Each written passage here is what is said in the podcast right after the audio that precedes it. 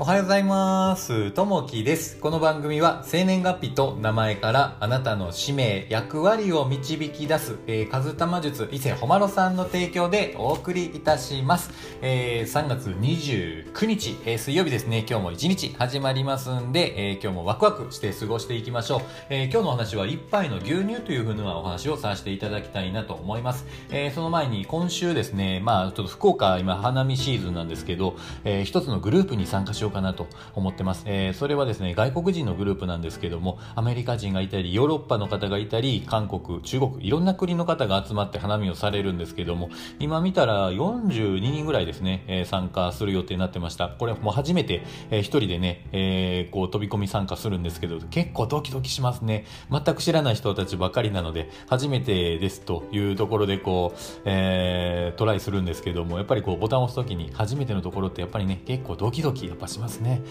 こういったところにね新しい出会いをこう求めながら、進んでいこうかなというふうに思っております。やっぱりねこう入学式、やっぱりねこう小学校中学校で、あと社会人ですね、新しく働きに行くとやっぱ最初ねドキドキすると思いますね。今までに体験したことがないところに行くと足を踏み入れる、ただ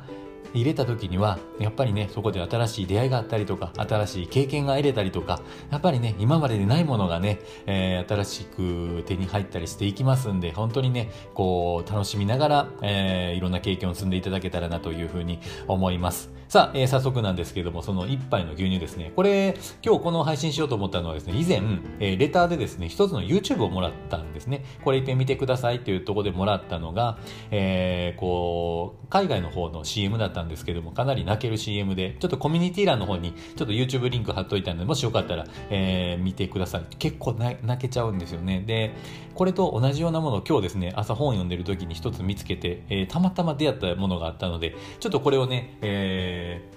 配信してみたいなと思います。その一杯の牛乳という風なものですね、貧しい地区で育ったある少年が学校を出るために家々を回ってキャンデーを売り歩いていました。ある日彼は1ドルしか持っておらず、次の家に着いたら食事を恵んでもらおうと思うほどお腹が空いていました。中年の女性がドアを開けた時、彼はおじけづいてしまい、代わりに一杯の水をお願いしました。その女性も決して裕福ではありませんでした。お腹が減っていそうな彼の様子を見て、大きなグラスに注いだ牛乳を持ってきてくれました。これしか持ってないんですと彼はゆっくりとその牛乳を、飲み干すと、ポケットから1ドルを、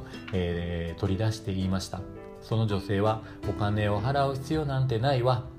親切をするのにお金を受け取ってはいけないと、母から教わったの。あなたが強くなるのよ、将来あなたは素晴らしい人になるわと、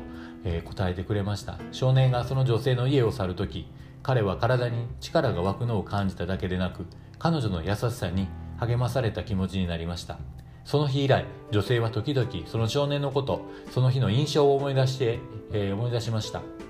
彼女には自分の子供がいなかったので、それは彼女にとって幸せな思い出でした。時が過ぎ、彼女は年を取ってついに病気になってしまいました。医師たちはどこが悪いのかわからなかったので、市内の病院に彼女を移しました。その女性は難しい手術を必要としていました。目が覚めた時、彼女は生きていてよかったという気持ちになったので、別の困難に直面していることも知っていました。健康保険もなく、家族もいないので、死ぬまで医療費を払い続けなければならないと分かっていたのです。その翌日、一人の医師が彼女の病室のドアをノックしました。彼の手には医療費の請求書がありました。彼は微笑みながらそれを彼女に渡しました。どうぞ開けてください。彼女は緊張しながら封筒を開けました。請求書の中には、一杯の牛乳により全額返済済みと書いてありました。その時、彼女は彼があの時の少年だったと気づいたのでしたというとこですね。こう情けは人のためにならずというふうに、まさしくこれだなと思いました。これとですね、今回の YouTube リンク貼ってるやつが本当にねリンクするような話でびっくりしたんですけれども、やっぱりね、優しさでこうね人にね助けを、していくと、やっぱりね最後にね、逆に助けてもらうというふうなこう法則になっているのかなというふうに思います。本当にね、こう現実にあるのかなというふうなことになりますんでね、そういったところをね、考えながらまあね、またいい人生を歩んでいけたらなと思います。さあ、今日もね、一日こう始まっていきますんで、今日もね、お仕事の方はお仕事頑張っていただいて、ゆっくり休む方は休んでいただけたらなと思います。今日も聞いていただきましてありがとうございます。またいいね、コメントあればお待ちしております。今日もあなたにとって最高の一日になりますように。じゃあね、またね、バイバーイ。